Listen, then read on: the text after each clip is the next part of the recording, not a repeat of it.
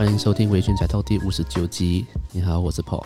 今天录音的时间呢是在二零二二年二月十三号的早上十一点。那今天是早上十一点的话就，今天就不喝酒了。那一大早喝酒太可怕了。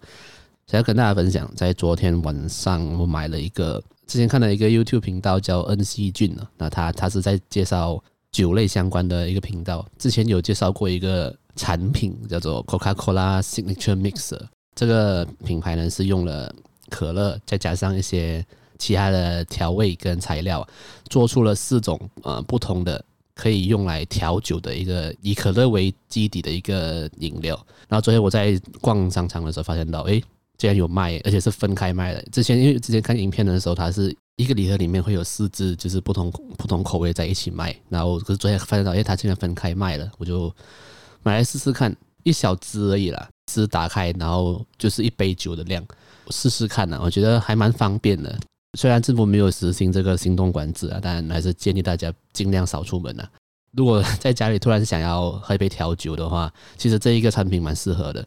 它就是一直在配你自己家里有的任何一种酒，清酒也好，威士忌也好，就是你家里有什么就放什么。然后打开这支 mixer 呢，就直接倒进杯子里面，就是一杯调酒了。我觉得味道很，味道是很，感觉是设计过的啦，就是一个呃完成度很高的一个味道的。的一个调酒的感觉，对，大家可以试试看。好，呃，大家看到这一集的标题就也就发现了啦。这两个礼拜都会是同样的一个主题，会分上下集来做。这两个礼拜呢，我都会介绍一本小说集，叫做《向夜晚奔去》，YOASOBI 小说集。那如果你有在关注就是日本音乐圈的话，我相信你不可能不知道 YOASOBI 啦，但。可能有在听过节目听众不知道的话，我先跟各位介绍一下。YOASOBI 呢是在二零一九年组成的一个日本双人的音乐组合音乐团体，呃，是由作曲家 Ayase 以及创作歌手 Ikura 两个人组成的一个团体。那这个团体出道的时候，因为一个企划吗？因为一个作品瞬间爆红，就是由这个日本索尼音乐娱乐所经营的一个小说跟插画网站 Monokatari.com。在这个网站里面，他们把里面的小说变成音乐。像今天介绍的这一本《向夜晚奔去》的这个 YOASOBI 的小说集呢，就是里面里面就是有四个不同的小说，然后这四个小说其实都被制作成了音乐，然后都非常的红。如果你有在听日本呃日文相关音乐的话，你就会知道。像第一首就是《Yoru ni Kakeru》，很红啊！我相信你你可能没有在听日本音乐，你也听过这首歌了。然后。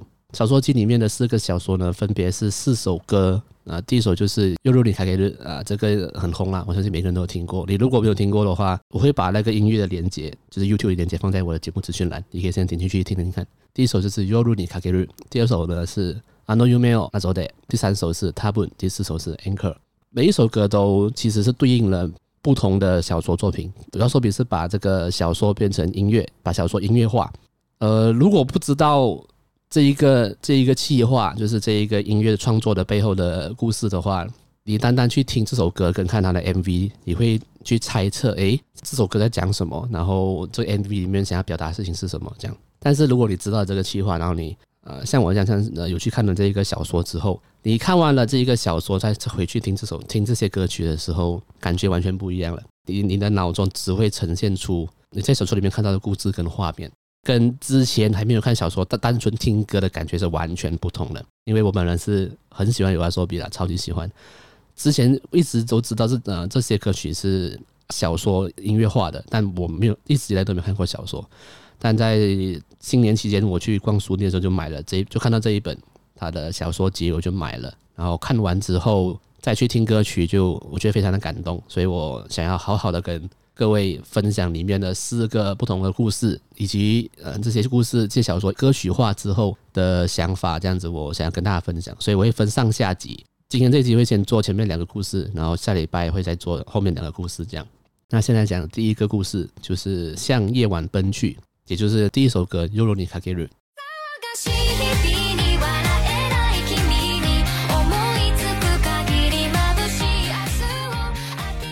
这首歌就是这个 Monogatari.com 的这个将小说音乐化的企划的第一部作品，也就是 YOASOBI 爆红的作品。这个小说的原著啊，是由星野午夜呃这个小说家所写的，那原名叫做《桑纳托斯的诱惑》。故事中只有两个人，也就是男主跟女主了。故事一开始我们会从男生的视角去看。如果你有听过这首歌的话，你看他歌词就知道了。这一个这一首歌就是在讲自杀的一个一首歌。但是看完小说过后才知道，哎，哦，原来不只是这样子了哦。故事开始写道：“再见。”他传来的那上仅有短短这两个字，这究竟意味着什么呢？我马上就理解了。接着我来到屋顶上，我找到了那眼神空虚、站在栅栏外侧的女孩。她试图跳楼自杀了的那个景象，我其实我已经看第四次了。据说世界上分成两种人：对于生存抱有欲望的受俄罗斯所支配的人，以及对于死亡抱有欲望、受桑纳托斯所支配的人。这个世界上的人几乎都是前者。然而，这个女孩毫无疑问属于后者。OK，从从这段我们就知道说，哦，这个男生跟女生是呃情侣关系啊，但是女生好像可能患上了一些疾病，然后一直尝试着要去自杀，而且每一次他想自杀之前，都会先跟男主说一声走再见这样子。然后男主已经不是第一次去阻止他自杀了。故事讲到的这一个桑纳托斯跟厄洛斯啊，其实是希腊神话的啦。厄洛斯是希腊神话中的。爱情跟情欲之神啊，如果要比较容易理解的话，就是他在罗马的同位体是大家比较熟悉的，就是爱神丘比特。那这个是俄罗斯，然后但是这本小说的原本的名字呢，叫做桑纳托斯的诱惑嘛。桑纳托斯就是希腊神话中的死神，所以如果翻成白话文的话，就是死亡的诱惑，或是死神的诱惑这样。所以这本就是在讲死亡这件事情。角色们想要寻求死亡的一个故事。之后故事写到，这个男主和女主会相识，就是因为男主在男主第一次在屋顶上拯救了想要自杀的他，所以他们才认识的。之后就男生被这个女生的气质跟样貌啊，被就是一见钟情，什么，所以他们就在一起了。前情提要就是，这个男主他是一个在一个 血汗公司里面，就是非常辛苦的上班族，然后每天过得很累，但是他。每次下班过后回到家，看到自己的，看到看到女主的时候，就会很开心，然后所有的烦恼都忘记这样。但是这个女生一直想要自杀，然后让这个男生其实也蛮有压力的啦。然后在这一次呢，就已经第四次了，这个女生想要自杀，然后男生就受不了了。男生就问她：“为什么你总是这样？”然后女生说：“我想要快点死。”男生问：“为什么呢？”女生说：“因为死神在呼唤我。”这个女生她看得见死神了。据说呢，这个就是受到桑纳托斯所支配的人的一个出现的症状。然后死神呢，也只有受到桑纳托斯支配的人才看得到。男生就很不服气啊，就说：“才没有什么死神呢，我都看不到。”这样，那女生就觉得女男生不理解她了，就说：“为什么你就是不明白呢？就是有死神呢，死神在呼唤我。”呃，这边接下来就蛮吊诡的，就是这个女生她说死神在呼唤她，感觉上是这个女生。很想要见到这个死神，所以男主在这个时候竟然有点吃醋啊，就觉得为什么你一直想要看死神？拜托拜托你看看我这样子，他这样对这个死神吃醋了，他也觉得自己蛮智障的，但是就他情绪很复杂，他就很生气，然后就狠狠的抓住了女生的手，然后女生就想要把他甩开，又觉得很痛啊，女生就说了一句：“死神才不会对我做这种事，死神才不会什么弄痛我这样。”然后男生就受不了了，呃，我受够了，为什么你一直？一直在想死神，都没有在都没有在想我这样，然后我已经累了。当男生情绪极度崩溃的时候呢，他也想，他就说出了，我也想要死啊，我也很想快点死掉啊。就在这个时候呢，女主角就抬起她的头，对着男主微笑，然后就说：“你终于发现了吗？你终于注意到了吗？”然后这个男生就说：“对，我终于明白了。”然后女生就说：“真的吗？太好了。”原来这个时候男主才明白，就是原来女主一直都想要，一直都希望男主可以跟她一起去自杀，可以跟跟他一起迎接死亡。这时候男主就明白了，就是为什么每次女主要自杀的时候都会发讯息给他，要他回来，好像阻止自己一样。其实不是，是他是希望男主可以接受这个邀约啊，两个人一起去自杀这样。那女生就说：“OK，那我们走吧。”说：“好，走吧。”那他们就最后的一段话就是。我和你手牵着手，仿佛要逃离这个世界为我们带来的焦躁。我们朝着夜空奔驰而去，也就是这个尤罗尼卡给鲁向夜晚奔去。看歌名，我们以为是哦，在夜晚中奔跑的感觉，但不是啊。他这边的向夜晚奔去，夜晚其实就是死亡的意思。然后他们就往死亡的这条路前，他们两个就从这个高楼往下跳。到这边为止，就是这一个故事的男性的视角的故事，然后同时呢，也是这首歌的歌词在写的。整首歌的歌词写下来，就是在讲男主的心情，就是他很累了，他受不了了，他明明很爱这个女生，但但这个女生一直想要死亡。到自己也受不了崩溃想要死的时候，女生才说啊，你终于知道了，终于明白了，那我们一起吧，我们一起向夜晚奔去。这是一个非常悲伤的故事了。但是在 故事的后半段开始以女性的角度去描写的时候，我们才知道这故事真正的样貌了。那其实这个女生。她并不是实体存在的一个人，其实这个女生本身就是桑娜托斯，她的工作就是去引导男生去死亡的一个角色。因为在小说里的设定就是，呃，当你看到了死神，死神会以你最理想、最喜欢的样貌呈现出来。比如说，如果你很喜欢林志玲，那你的死神出现的时候，他就会是林志玲的样子。所以男生他看到了这个女生，这女生长得很漂亮，然后就是让他一见钟情嘛。其实这个女生的存在本身就是男生的死神，他的工作呢，其实就是想办法让这个男生死掉。所以他每次站上这个高楼的这个栅栏上面想要跳楼的时候，其实就是是女主受到了她的老大真正的死神的催促了，所以快点快点让他去死。所以每次他收到这一个吩咐的时候，他就会再一次站上这个高楼，然后再跟男主说他要去自杀这样子。但是小说里写了一个我觉得蛮吊诡的地方，其实就是这个女生是男生所创造出来的死神，但是这个女生好像又爱上了男主的感觉，然后她很想要跟男生一起去死，然后死了过后希望可以一起转世投胎变成天上的星星，两个人可以并排在一起成为天上的星星这样子。所以看完小说，其实每一个人会有不同的解读了。有些人是说他们其实都是。真实存在的女生的确有精神疾病，也一直想要自杀，然后男主也受不了了，所以一起自杀，或是说像我刚刚讲的，女主角其实是男生所自己创造出来的一个角色，就是桑纳托斯他的死神。女主角的工作呢，就是想要把男主角带走。OK，所以故事到这边就讲完了。这个桑纳托斯诱惑就是在讲死亡的意思。然后你看完这个故事过后，再去看。这首歌，再听这首歌，看歌词，你就觉得这个制作人，这个 Ayase 真的是很厉害。用一首歌的时间，把所有的故事都写出来了，然后还在 MV 里面也表现出了小说想要呈现的样子。这样，我觉得真的是很感动啊！我不知道哎、我好像很很久很久没有被这样子的创作作品感动到。我相信大部分喜欢 U2 的。歌迷们应该感受跟我是一样的。他把桑纳托斯的诱惑、死神的诱惑写成向夜晚奔去，把死亡这件事情写的比较优美一点，就是他们不是向死亡奔去，而们是向夜晚奔去，属于他们自己的夜晚奔去的感觉。大家听完这个故事过后，可以再去听听这首歌，相信那个感受会完全不一样。好，第一篇故事就到这里了，我们先休息一下，马上回来。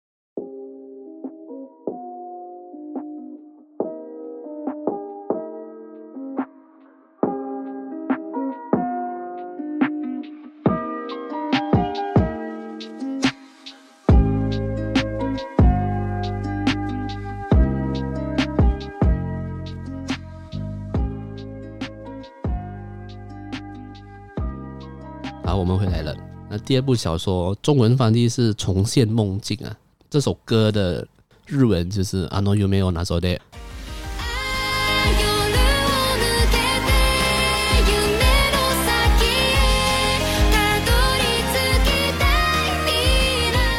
这一部小说的原著呢，是由石木昌太所写的小说，书名叫做《梦之水滴与心之花》。 因为这是日文翻译中文的关系啊，所以你单单看这个原著的书名可能会不太不太能理解。但是歌曲写成重现梦境过后，诶，我我相信大家应该都有一点想法了。可能这这首歌跟这个作品是跟梦有关系的啊，没错，它就是在讲预知梦的一个故事，然后有男主角、女主角的一个青春恋爱跟预知梦的一个故事。这样，那这首歌就是这一个小说音乐化的企划的第二部作品。在还没有看小说之前，单听这首歌呢，你会觉得哦，好像有一点像你看过的那种动画电影，像《你的名字》啊，还是《天气之子》啊，就这一类的动画的主题曲的感觉。就是你是听歌曲，你大概可以知道说这故事在讲什么了。他在歌词里面几乎就把故事的大概的意思、大纲、大意都已经写讲完出来了，唱完出来了。在这本小说集里面，四部小说里面呢，这一部小说是篇幅最长的。虽然这四部小说都是短篇小说，但这一部是篇幅最长的，它几乎是这这本小说集的一半的篇幅的感觉。是它是在讲一个比较年轻的、很青春的一个爱情故事。这样，OK，故事呢的女主角叫做双剑锋，她在某一天睡觉的时候，她梦到了在七月二十七号，在一个烟火大会的时候，她身旁的这一个男主对她说：“我喜欢你。”就是男主跟她告白了，虽然只是梦而已，但其实这一个双剑锋，他来自这个双剑家族嘛，他的这个家族是世世代代千年以来都有这个预知梦的能力了。从他的妈妈奶奶那一代开始就有这个预知梦的能力，然后预知梦看到的事情都一定会发生。但是呢，这一个预知梦所给到你的未来是可以被改变的，但是只要改变了这预知梦的未来，这个人本身的预知能力就会消失。像这个风的奶奶就有跟他说过，就是他奶奶以前梦过爷爷会被卡车撞，然后奶奶就不顾这个能力了，他去阻止了这一个未来，就是拯救了爷爷。那但是在那之后，他的预知能力就消失了，这是一个小小的设定啦。所以，呃，这个女主呢就很她很慌张，一来是如果她要让这个预知能力一直保留下来，让她可以帮助身边的人的话，她就一定要让男主去跟她告白。她一定要让这件事情成功，但是女主本身又，她跟男主是从小就认识，算是青梅竹马，但是女主就一直对他很冷淡，其实是因为她害羞了。现在她开始超后悔了，这样应该怎么办呢？我要怎么样让约他，或者让男主约自己，然后一起去这个烟火大会，然后让他跟我告白？所以他梦到这一只梦过，他就很烦恼。其实女主是喜欢男主的，但就他们当时才十六岁，就纯纯的恋爱这样，可能很害羞，不知道该怎么办的这个样子。一开始呢，就以这个女主的角度去写这个故事啦。然后女主做了这个预知梦过后，第二天早上到课室遇见男主，他就很，他是情绪很复杂，他很慌乱，然后不知道该怎么办。然后男主看到他就问他：“哎，你好啊，早安啊，这样子。”然后发现到女主的表情怪怪的，哎，怎么心情不太好这样子？然后女主就呃一阵慌乱之下就就你不要碰我这样的感这样子，男主说哎怎么了？那女主就说没事。然后可是女主的心里的 OS 是完蛋了，我又搞砸了，怎么办？怎么办？这样，然后男主也不疑有他了。那在梦到这预知梦之后，已经过了六天了，女主还是不知道该怎么办，到底要怎么做才可以跟男主的感情好一点，然后可以一起去烟火大会。他就在这天，他在走在去学校路上的时候，他就默默默的在心里。就是决定了，就是我今天一定要约他去烟火大会，不然就来不及了，不然就没有机会了。就是他这么想的时候，他耳边传来了一个很大声的汽车喇叭的声音，就是有辆卡车说要撞向他了。就所以这时男主就出现了，哦，突然英雄救美啊，把男女主的手拉着，把他拉走，然后就救了他。这个场景的女主就讲，其实他们会认识，就是因为在他们小学的时候，男主也因为在河边救了这个女主，就女主。因为台风在河边差点溺水的时候，男主救了她，然后在今天就再次被这个男主救了。所以其实女主爱上他的原因就是在小学的时候被救了嘛。那现在男主又来救她，然后明明自己对她冷淡，然后他还救她这样子，所以女主觉得非常内疚啊。然后就跟男主说对不起。然后男主当然是有因为个担心啊，所以有稍微骂了他一下，讲你你你怎么了？怎么怎么走路不看路这样？男主这时候就说：那如果觉得很抱歉的话，那当做谢礼。下次你可不可以跟我一起去看烟火大会呢？诶，女主就吓到了，诶，怎么怎么会这样展开呢？怎么是男主约她了？他就好，当然好，没问题啊，那就成功了这样。然后就到了烟火大会那一天嘛，日本人在参加这种烟火大会的时候，好像都会穿和服嘛，浴衣啊，浴衣，女生就穿得很漂亮，男生穿得很帅，这样。就是过程中就是那种年轻人 谈恋爱的那种小鹿乱撞。心脏砰砰跳这样啊，然后就到了这个烟火大会的现场啊。这个烟火大会呢，在烟火表演最后的那一刻，会点燃一个叫做四尺玉的烟火，就是一个超大型的烟火，当做一个这个烟火大会的收尾这样子。然后女这个女主她的预知梦就是在这个四尺玉烟火绽放的时候，男主就会跟她告白。他在他们两个在看这一个烟火大会的时候，女主就一直在等待这个瞬间，然后一直祈祷男神一定要跟我告白，一定要跟我告白，不然。毁了就完了，可是看了这个整整一个小时多了这个两个人两个人在一起看了这个一个小时多的烟火大会，然后四尺玉烟火绽放的时候，男主并没有跟女生告白，这时候女主就她也不管了啦，她就豁出去了，就变成男女主跟男主说我喜欢你，就变成女主跟男主告白了。好，到这边为止呢，就是女主的这个视角了，然后故事又来反转了啊，就是我们之后又看到男主的视角。男主叫做一宫亮，啊，他他们家族啊一样啊会有这个预知梦的能力啊，但是不是在睡觉的时候，是突然走路走走下会突然有个画面插入你的脑袋，然后突然播给你看。故事中才知道了，原来男主的家族是以前是神官世家，然后女主是巫女世家，他们这两个世家都有预知的能力，预知未来的能力了。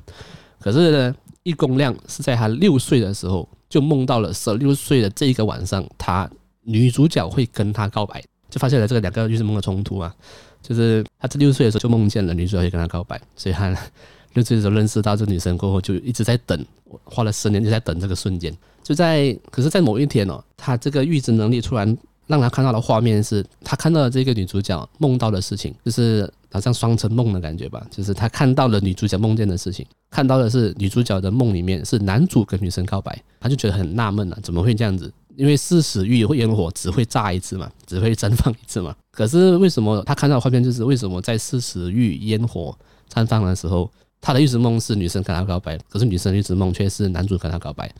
他就百思不得其解，他觉得会不会是预知能力有问题，有出 bug 了？最后他得出的结论是：假设两个预知梦都是成立的话，那要怎么样让这个预知梦就是成真呢？